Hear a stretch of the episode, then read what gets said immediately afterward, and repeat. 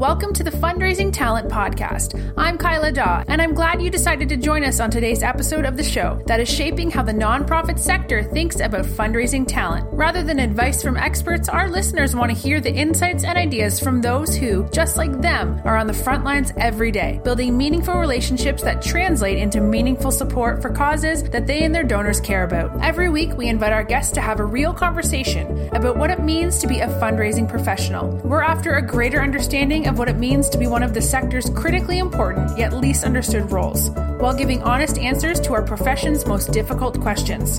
Thank you for joining us in this episode of the Fundraising Talent Podcast. Here's your host, author, fundraiser, and master trainer, Jason Lewis. Hi, podcast listeners. My name is Jason Lewis, and I am your host for the Fundraising Talent Podcast. Before I introduce today's guest, I do want to thank our sponsor, QBAC. There's a big difference between a solution that measures a fundraiser's performance and a solution that helps a fundraiser perform. QBAC helps fundraisers to excel at their most critical task, developing deep, meaningful relationships with donors and cultivating them into lifelong givers. Give your fundraisers a better qualified portfolio, one that considers more than just capacity and simple scoring. Your fundraisers will also get insights into the hearts, minds, and connections of their donors. Fundraisers have a tough job. Help them close bigger gifts in less time by going to www.qbac.com to schedule a free demo. Podcast listeners, the Responsive Fundraising Roadshow is finally back on the schedule. We have several dates confirmed. Since 2014, our team has been providing high quality one day roadshows in partnership with nonprofit leaders who want to showcase their space and provide thought provoking and highly interactive fundraising training in their nonprofit community. Our roadshows have been described by our guest as hands down the best professional development experience that they have ever been a part of. This experience has been described as challenging assumptions with conversation inspiring content and new ways of thinking. If you would like to register for one of the upcoming stops on the Responsive Fundraising Roadshow, just visit the link in the show notes. Hi, Madge. I am delighted to have you on the Fundraising Talent podcast today. You're the executive director at uh, Mission Capital in Austin, and you're hosting our event, uh, the Responsive Fundraising Roadshow, here in a couple of weeks. And I'm just delighted that uh, Marie and Michelle grabbed grabbed your attention and said, "Hey, hop on the podcast here with Jason for a little bit, little little while, so that you and I could get to know each other." So I'm really delighted that we're on here to have a brief conversation. Madge, before we dive into our topic of conversation, how about I just ask you to introduce yourself to our listeners? Absolutely. Thank you, Jason. It's uh, great to spend the afternoon with you.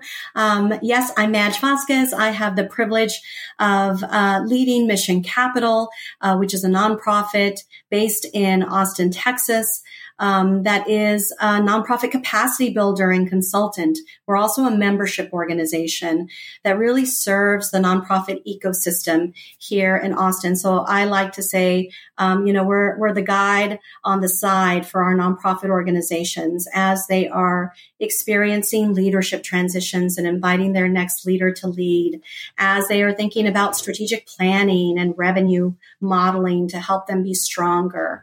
Um, we also um, do collective impact. So we will be the uh, convener that comes and brings together uh, a coalition of nonprofits around a common issue. And so we backbone uh, collective impact initiative. So it is a delight uh, to be with y'all this afternoon to talk about what's on every, you know, nonprofit ED CEO's mind, and that's fundraising, how uh, to garner resources for uh, to fuel our mission.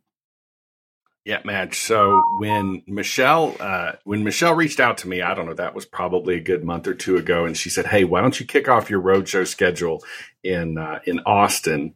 Um, in in in in a town like Austin, that's that's already sort of already sort of pretty high on the list. Yeah, that's a great town to do that. But then when she said Mission Capital's interested in doing that, I spent like I, I, I had to have spent probably 45 minutes going all over your website, getting to know your people. I was like, okay, this is just like this is a winner. Um, I couldn't have been more excited. So I spent a lot of time on your website. Madge, before we dive into our topic of conversation, can you just you're you're you're not a startup organ. Your organization's been around a while. Would you mind just sort of telling the what's sort of the story behind the organization? Yeah, great question, Jason. We uh, um, we're delighted that we just celebrated our 20th anniversary last year. Uh, so we're we're a little we're now 21 as a nonprofit organization. You're an and adult we were, now, right? We are. We're an adult. That's right. We were going off to college, and uh, and um, we were started by what I, I love to fondly call a group of godmothers uh, in the community who um, really uh, they were community volunteers, board members of different nonprofits, and they had identified a gap um, which was, you know, just having a nonprofit hub that would serve nonprofits and help them uh, be more effective, resilient, and sustainable over time. And so that's how we were created. Um, and there are other groups like us across the country, like Mission Capital, but each independent, who provide that kind of nonprofit management support and leadership support to um, to our, our region's nonprofits and you haven't how long have you been there? And why does this uh why does this resonate? What, connect connect if you don't mind connect your story with their story for me yeah absolutely and so um, i have been uh, serving as ceo of mission capital uh, now um, coming up on five years okay. and i'm the third um, ceo in the organization's history I am the first woman of color to lead Mission Capitals. We had our founder, uh, Deborah Edwards. We had uh, my predecessor, Matt Curry, who served almost a decade, really scaling our nonprofit work on the consulting side and some of the collective impact side.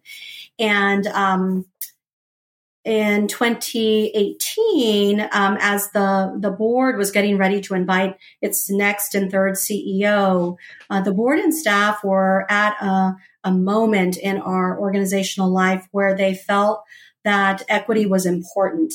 Um, I don't think any of us really knew what that meant at that time. Um, and this was pre George Floyd, pre Breonna Taylor, pre national racial reckoning um, in the world and in the United States. And um, I heard that um, kind of mission commitment and aspiration really clearly when I was interviewing at Mission Capital.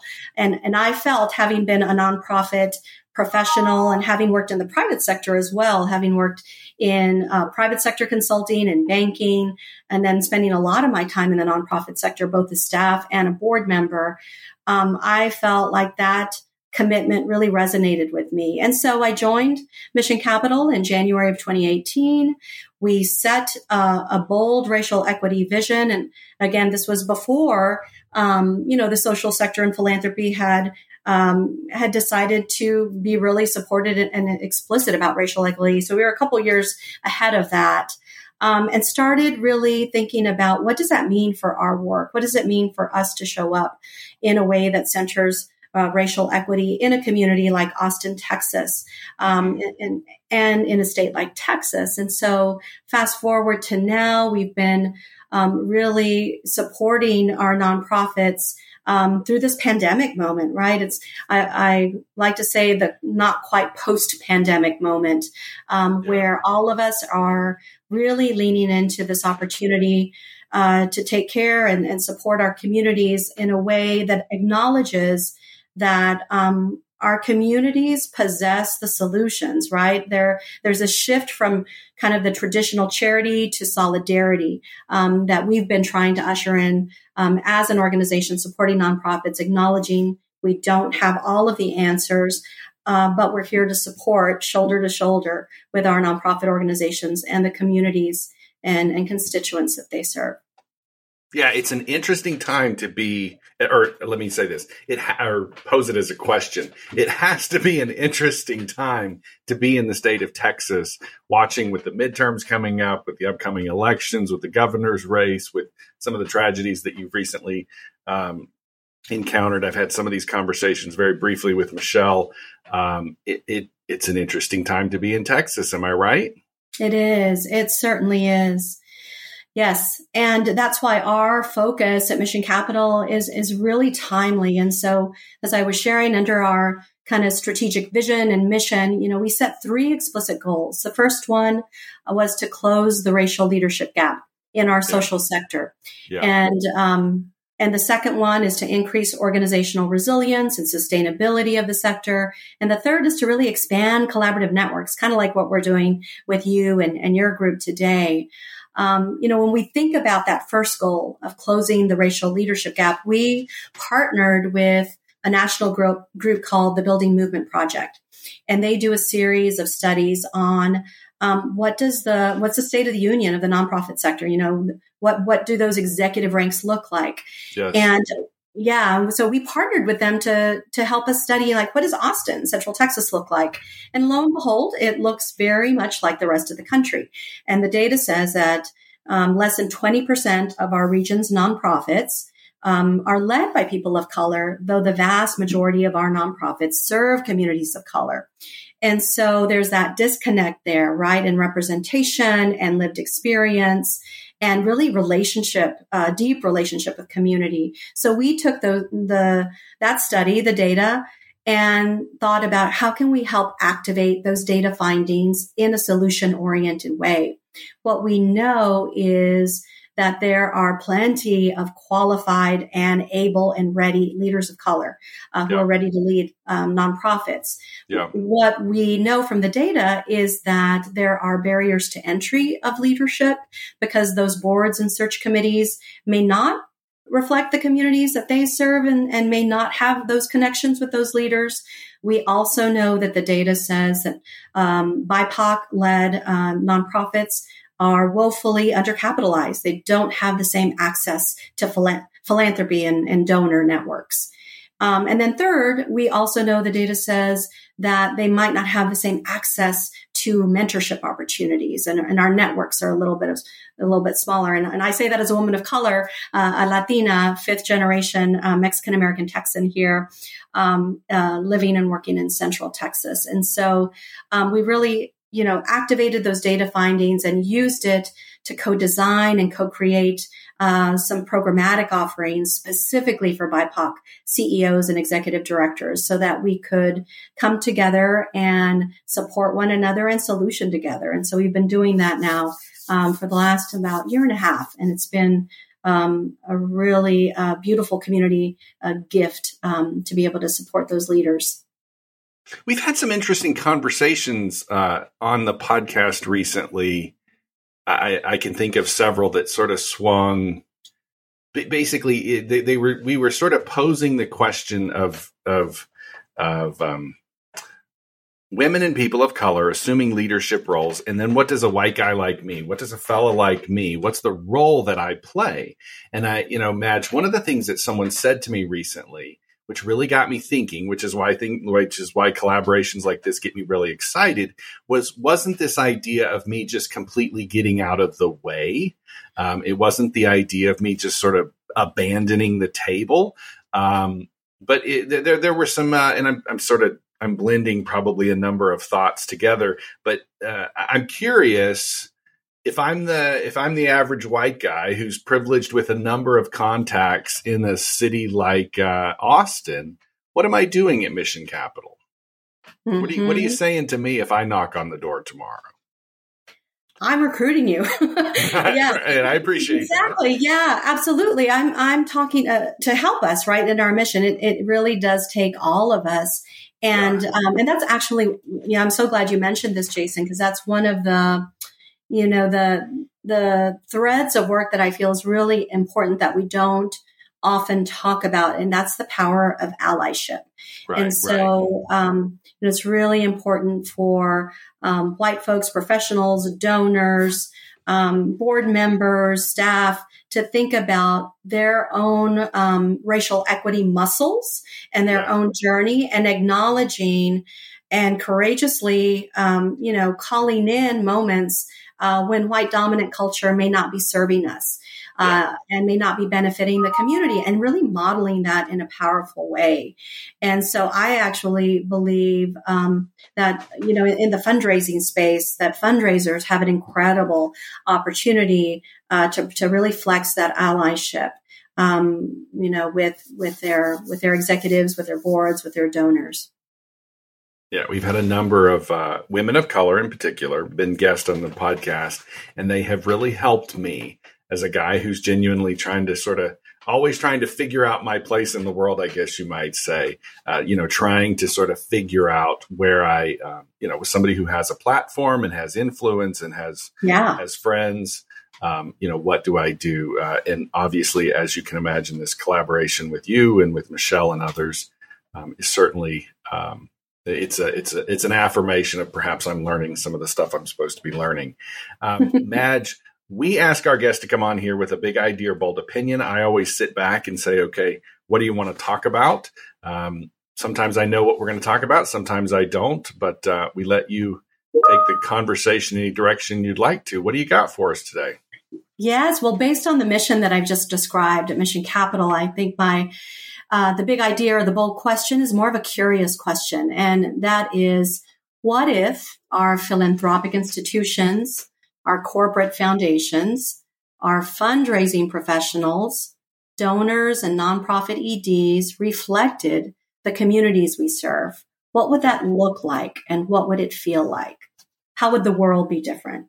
Yeah. So, uh, Madge, I teach a class over at the local college. I teach two sections of our nonprofit management course uh, in the spring. So I just mm-hmm. finished, uh, and I and I'll be asking that same question uh, here in our in our community here in central Pennsylvania. That's one of those questions that we've asked the students. You know, I'll have thirty or forty students in one of those sections, and um, and we wrestle with what is that? What if the organization in its various different forms actually looked like who it served. So, what do you think? Hmm.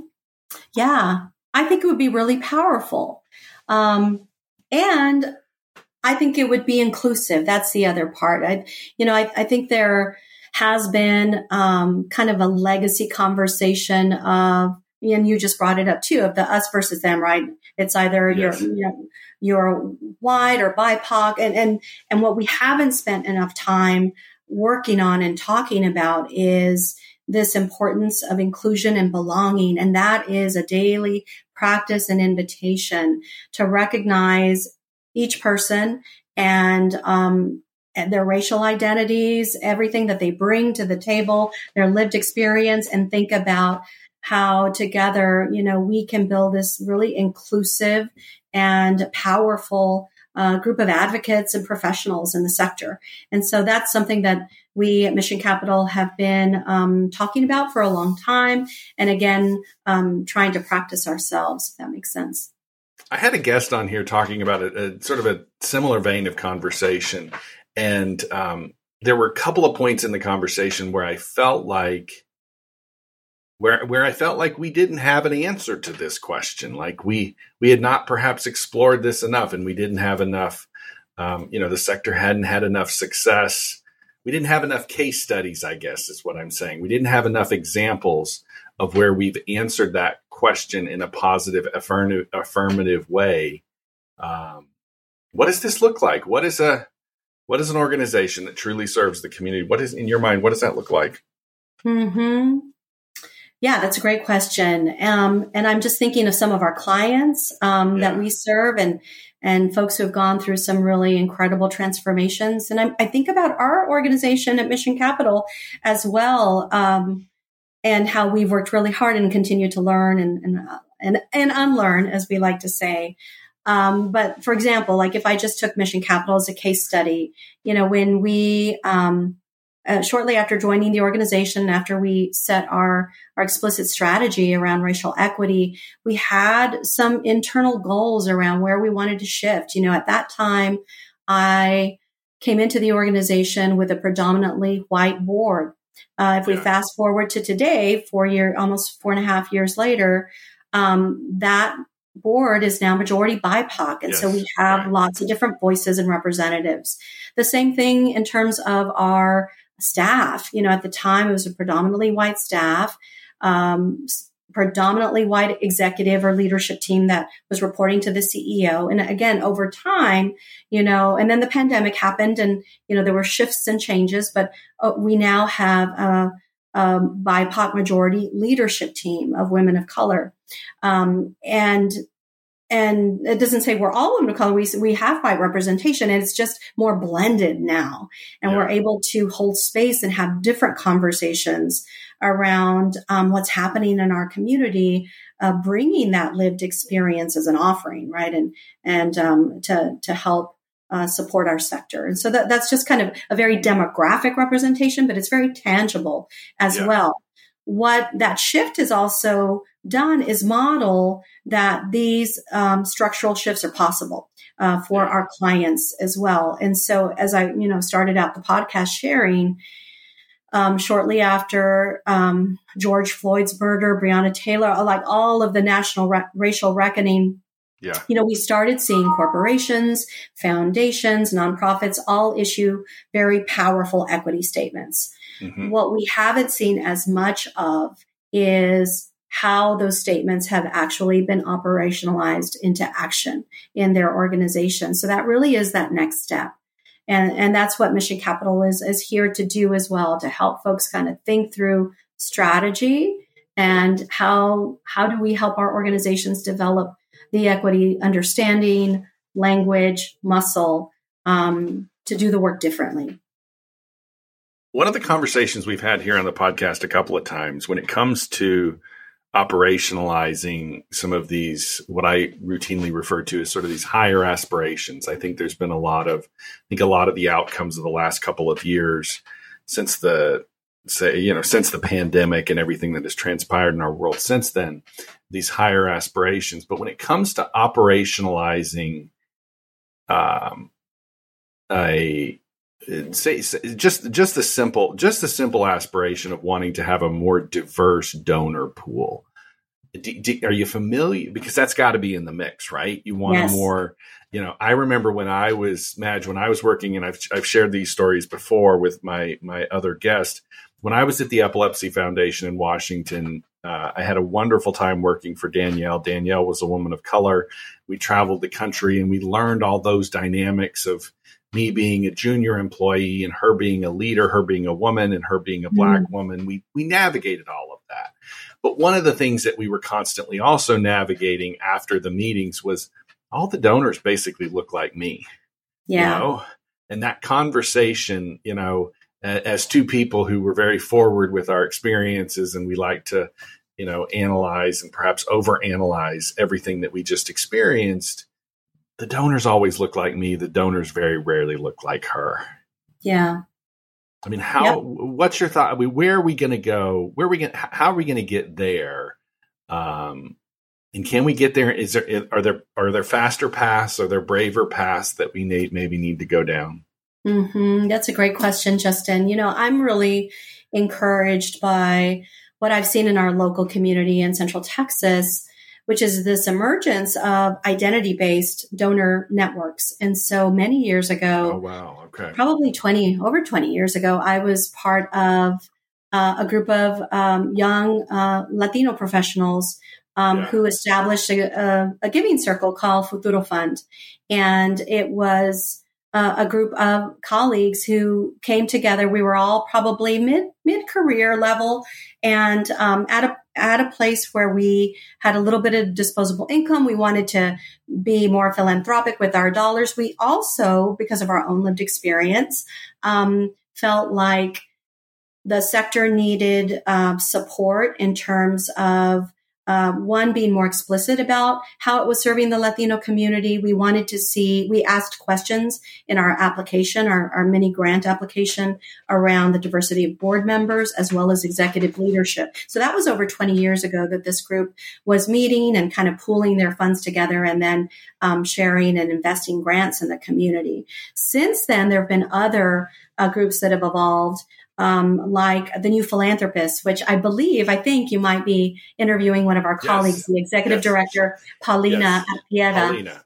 Yes. And so Paulina and her team have been working really hard at really diversifying this pipeline of philanthropists and donors and helping them kind of navigate what you just described with your colleague when they might be um, one of the first um, board members on a board who's a person of color, or if they're, you know, coming together with philanthropists and there may be less than 5% of the room. And so, so we're, t- we're, we're really, you know, just creating a community for, again, folks to be their glorious selves, to bring their lived experience, their perspectives and their dollars and, yeah. and to, um, and to to lovingly also kind of share what our community aspirations and um, expectations might be as we all invest in in this community. Okay, Madge. So I know, I'm guessing we get 150 to 200 downloads on this, on the total library of this podcast uh, every day. So we've got a lot of listeners. And uh, there's a, let's say there's a 26 year old Latino young mm-hmm. woman who's decided that fundraising is, is, uh, and, and honestly, this will be the first time this question's been posed. What does she need to know about who she is and where she's at in the world to know that she's particularly well suited for this kind of work? Hmm. You know, that's a great question. I've had lots of people, as you simmer on this. So I've had yeah. lots of people on the show. I've had plenty of women on the show, and I've had women, black women, for example, on the show. But uh, I'm thinking about a conversation I had with Armando. Armando is a gentleman, an advocate for the Latino community in Los Angeles. But I, I gotta say, you know, that's the smallest. I the Latino community's not been very well represented in the 300 plus episodes, and that's what he would he would say on the Mac. You know, when he's looking at uh, what his critique would be is that we have so few in the Latino community doing this philanthropic work. Right. So what are you saying? What are you saying to the, to the people that are listening to that conversation that I had with him, and to the people who are listening to this conversation? Um, is there is there something that they need to know that makes them uh, particularly well suited? Hmm.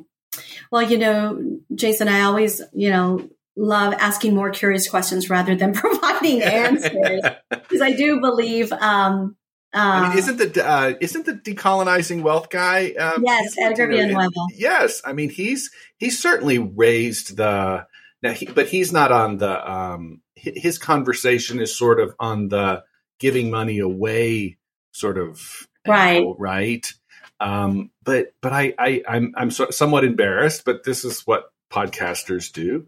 We're just not having this conversation right. with individuals who want to be in fundraising roles or even executive director roles, like yourself. Right, You're rare. Well, the, the curious question that I was going to mention, it, you know, for folks who are, are out there thinking about, gosh, you know, why don't we have enough, you know, uh, Latino, Latina, Latinx, you know, youth or young yeah. professionals in the sector. I think the question is one for, for us to ask ourselves. Why not? Um, right. Do they yeah. not exist? I don't believe that's true because I I know that that in the past has been kind of for some um, a reflection that folks have had when they're looking for executive directors or CEOs, and I know plenty who are in the seat and or interested to serve. So it's not, in my opinion, an issue of the pool. I I think it's figuring out what are the conditions that are going to really invite and entice uh, Latino uh, or a Latina professional to go into fundraising? What are the barriers? I don't know. I mean, at least in the nonprofit sector, I just cited some of the race to lead research that we've been doing. I'm wondering if your sector uh, or our sector, because you know, as a CEO, I'm a chief fundraising officer myself, but yes, wondering if the fundraising environment has really um, gone inward to do an assessment of itself to ask what are our demographics, whether it's you know race, age, gender, sexual orientation. What is that disability? What does that look like? And yeah. where do we need to close those gaps? And then what do we need to do to get there? That those would be my curious questions uh, yeah. for us to explore yeah, as I'm thinking back on that conversation I had with Armando, part of what his critique was, or, or part of what his uh, message was, was that um, a, a, lot of us, um, a lot of the conversation, and I think that I think we we actually had a conversation about Edgar's book, is is is very much oriented towards the flow of money coming from large foundations, for example. And what Armando is trying to do is persuade individuals in the Latino community like yourself to get into leadership roles and in major gifts roles. He's a major gifts guy and he's mm-hmm. like, learn how to take people out to lunch, learn how to, you know, learn how to, you know, learn how to relate to people in um, you know human to human lunch table type settings which is one of the things we're constantly talking about here on the podcast is just being human and being you know just like the conversations danielle and i had when we were meeting with donors um, and not being uh, uh, you know so focused on the institutional flows. Where, you know, there's a there's a lot of a lot of times a lot of the criticism about the way that philanthropy works is that it mm-hmm. you know mm-hmm. is the institutionalized and the applications and the processes and stuff. Um, yeah, and I also think there's conversations. Room, yeah, and I think there's I think there's a lot of room for the sector. That's all of us to also acknowledge power dynamics that are just entrenched in philanthropy and yeah. and in donor you know donor relations and be able to challenge those in a really loving way uh, there's there is very much a power differential i feel it every time i go in to ask a major donor or a foundation for an investment or a gift and as I yeah. shared, you know, in a previous life, I actually worked in a foundation, so I know the institution. I yeah. worked both at a, a, philanthropic foundation and then a corporate banking foundation. So I understand the game. And um, I also acknowledge because I worked in institutions that there are practices, legacy kind of white dominant practices of power and privilege that don't serve community. And so it's up to all of us working together to acknowledge when those are kind of bubbling up and then to figure out, to your point, how do we just have a conversation and, and break bread together and talk about this is a community issue we want to solve, whether it's you know, homelessness or trying to support K through 12 education. How do we all rally around it? Um, and so, you know, Edgar Villanueva, um, the author of uh, Decolonizing Wealth, also yes. talks about the importance of trust. Um, and he talks about how money is a tool, right, to reflect the obligations people develop to each other as they interact. So that in and of itself kind of levels the playing field. So we just need to remember that. I remember, maybe you've had this experience either at your previous role or the one you're in now. I remember being at tables with wealthy white donors. And I knew that, the, I mean, the, the power dynamic was there it, it, for no other reason because they were super wealthy, right? You knew that you knew that they had that. I mean, that's where the power oftentimes is. But sitting there, oftentimes having a conversation with a very eloquent, smart woman like my boss, uh, Danielle, um, she intimidated the hell out of some of those donors they're just as uncomfortable as we are sometimes. Hmm. Yeah. Yeah. And that? yeah, that's interesting. And that goes back to the trust piece of just basic relationship building, right? Yeah. Just being able to one, bring, bring one's full self, uh, whether you're a woman of color or a white person, talk about what's important to you, establish that relationship. And hopefully as that, that relationship is being cultivated, be able to have you know, this, this really honest conversation, um, about what might be needed. Um, even if it means talking about power in the room, um, right, which right. I know most folks are not used to having that conversation, especially folks who have power. Like even right. me as, as a CEO, uh, as a woman of color CEO, I, I've been trying to be more mindful and self aware of the positional power I hold you know, even within my own organization, as I'm, you know, um, working with, with my team, teammates and staff, I think about it also when I'm out in the community, um, when I'm, um, mentoring, you know, like that's just something that um, I, that I've learned with you know through our work together, and, and my staff have taught me that, that, positional power is a thing as well. Is is part of the mission at Mission Capital to kind of create is part of what we're doing here with this roadshow coming up to kind of create that space where messiness and yeah, it is, it is. It is. It's it's capacity building, you know, at its best. Yeah, I think. Right. Right. And one of the things we've been trying to work on, and that we do offer, is just kind of creating the conditions for brave spaces. We don't call them safe spaces. It's like brave that. spaces, right? Yeah, yeah. So we can all exercise that sense of, of courage. So that means talking about implicit bias that yeah. we all carry implicit bias regardless of who we are and how, and, and examining when does that show up? How does that show up?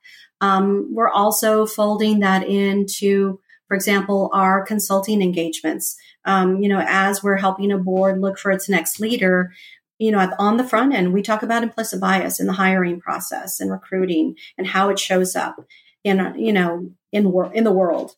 and that way we can help mitigate those biases and just be really mindful and, and set up, you know, systems and processes for calling people in if we feel like, you know, we're, we're leaning on the bias side. Um, and, and in addition to kind of actually having workshops on implicit bias so that we're learning about that, we're also, we've also had workshops on, um, just kind of the racial history of our community. So one of the offerings that we've um, had at Mission Capital is Austin's compounding um, racism, structural racism, and really understanding our history here in Central Texas and how it's evolved, um, why we have certain districts that were, you know, historically considered, you know, Latino, Mexican districts or Black districts, and and and how economic development and has uh, played a part in that over time, and now you know, we have this vibrant community that everybody wants to move to, one of the best, hottest cities in Austin, yet we're still seeing this tale of two cities. Um, and that's because of kind of the structural decisions, the systemic decisions uh, that were ba- race based that were made. And so now we're grappling with how do we create community solutions, acknowledging our history, but reimagining the future. Going back to your original question, and go and, and just kind of reflecting on the myriad of again going back to this idea of this high these higher aspirations that I think a lot of us within the fundraising space are talking about. One of the things that I think is sort of consistently there in the conversation is that fundraisers are going to have to become increasingly courageous and confident, brave, to use your word brave, about being willing to drive the conversation that that's kind of the you know, and and and I think back to the, the, the original question that you posed, the idea, well, what if you know, what if we began to design and organizations started to more reflect the actual communities that they serve? Um, organizations, when it comes to their donors, are going to have to let they're going to have to have the courage to drive the conversation. I, as a white guy who've sat across the table for my entire career from white people, could, for the most part, drive the conversation because my privilege allows me to do that. Mm-hmm. But whoever's on the receiving side, you know, I'm, I'm interested in your your sort of your reflection on that thought that that whoever's in the receive on the receiving side on our side of the table is going to have to conjure up the courage to drive the conversation perhaps in ways that historically some of this donor center and wonky wonk mm-hmm. this isn't about customer service i had a, I had a gal on here one time madge say, you know, her job was to be a concierge for the rich and famous. And I thought, that's bullshit. That's not your job. You know? you know? Um, and she was as white as I am. But so this had nothing to do with, you know, this, this was not a BIPOC, BIPOC conversation. But, um, you know what I'm saying? Do you follow I do. where I'm at there? I do. You've got to have the nerve to drive this things in some Yeah. Ways. And that's why I'm really also encouraged about some of the these other emergent groups that, for example, our board member Michelle Flores Vren is a part of this community centric fundraising. Yes, and so yes. it's national. We have a Texas chapter. Michelle's part of our our Texas group, and we're doing she it is, here yes. in Central Texas. So so there is this really incredible pivoting happening yeah. in uh, pivot happening in in fundraising around how do we get back to community and mission focus and have it not be about the donor. Because although we do appreciate donors and, and philanthropic funders and their investments, it's all about the mission and the work. And we all just need to remember why we're here. Yeah. Yeah, this writing project that all my listeners or any of my regular listeners have been hearing about. We've got to figure out how to you know get the donor to the table and we've they've got to feel safe and comfortable and all that sort of stuff um, but but I think I think so much of fundraising is premised on consumer logic, the idea that the mm-hmm. customer is king, et cetera, et cetera, um, which is completely bad theory for what we do in the nonprofit sector. Um, and I think that I think some of the work that the, our friends at CCF and others are trying to do is we're trying to basically unravel a century's worth of expertise that says, you know, the, the donor, yeah, the donor's a you know a fair partner at the table and the, I, I, use the word citizen. They're a citizen. They're a citizen, a member of the community, but they're not the king and they're not the customer. You know, right? The community's the customer. How yeah. beautiful is that? Yeah. Right. Yeah. Yeah. And just Yeah, they- flip the switch. Yep. When I was in my job in college, I'm, I'm reminded when these conversations happen. You know, when I was in college, I worked at Sears, and you know, the customer was always right. Yeah. You know, and so when I, I've thought through that these last couple of years, I thought how many of us in this fundraising space, whoever we happen to be, have sort of bought into that idea that the customer is always right, and sort of applied it to our fundraising practices and. Um, and I and I don't think, Madge, and tell me if you if you agree with me on this. I don't think our donors come to the lunch table nearly as often with with an awareness or a. I don't think they know where the hell they want to go with their charitable giving. You know what I mean? Right, right. Well, and that's why our job is really important, right? As nonprofit leaders um, who are hopefully, you know, rooted in community, in relationship with community, we can be a guide uh, to share with donors and other, you know, philanthropic funders and investors where they can um, support the work. But that's that's part of our job. Um, yeah, to work in tandem with folks. Madge, it has certainly been a pleasure to have this conversation here today. You and I are going to have the pleasure of, of uh, enjoying lunch together here in a couple of weeks when Yes. I'm in town. We're going to be hosting. Uh, tell us a little bit. So the the event uh, is is being hosted Friday, uh, Friday. Uh, uh, geez, Friday, September September 16th? 16th. Yeah.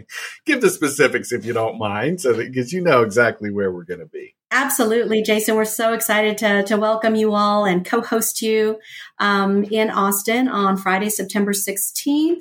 Um, and that will be at Mobile Loaves and Fishes, one of our uh, nonprofit uh, community partners here in town that's doing amazing work in helping uh, to provide uh, transitional housing for the unhoused. They've got a beautiful campus uh, in East Austin and uh, will be receiving us there to learn more about this important topic how we can all be responsive um, with um, fundraising and, and through our nonprofit work. Madge, it has certainly been a pleasure. I look forward to being with you in a couple of weeks. In the meantime, uh, have a have a wonderful afternoon, and you're always welcome back. Thank you. Take care, Jason. It's been a pleasure. Have you read the book that nonprofit leaders and fundraising professionals alike are calling a must read? In this pocket manifesto for today's fundraising professional, Jason deconstructs why many of us find ourselves working for organizations where we cannot accomplish our goals. These same organizations are notorious for rapid turnover and high donor attrition. To avoid this all too familiar path, Jason offers direction from those who want to be recognized and admired for their work. The war for fundraising talent challenges our ingrained beliefs and assumptions about how effective fundraising really works, and it questions the prevailing wisdom hiring decisions and donor behavior. Published by Gatekeepers Press, The War for Fundraising Talent is now available on Amazon and other major retailers. We want to thank you for listening to today's episode of the Fundraising Talent Podcast. We hope you enjoyed today's show and hope you will come back for next week's interview, where we will discuss with those on the front line who are defining what it means to be a fundraising professional. If you'd like to be a guest on the Fundraising Talent Podcast, visit our Facebook page or email Jason at jason at lewisfundraising.com. In your email, be sure to tell us about where you work and why you believe you would be a great addition to the upcoming lineup. Thank you again for joining us today, and we look forward to you being a part of the continuing conversation as we shape how the nonprofit sector thinks about fundraising talent.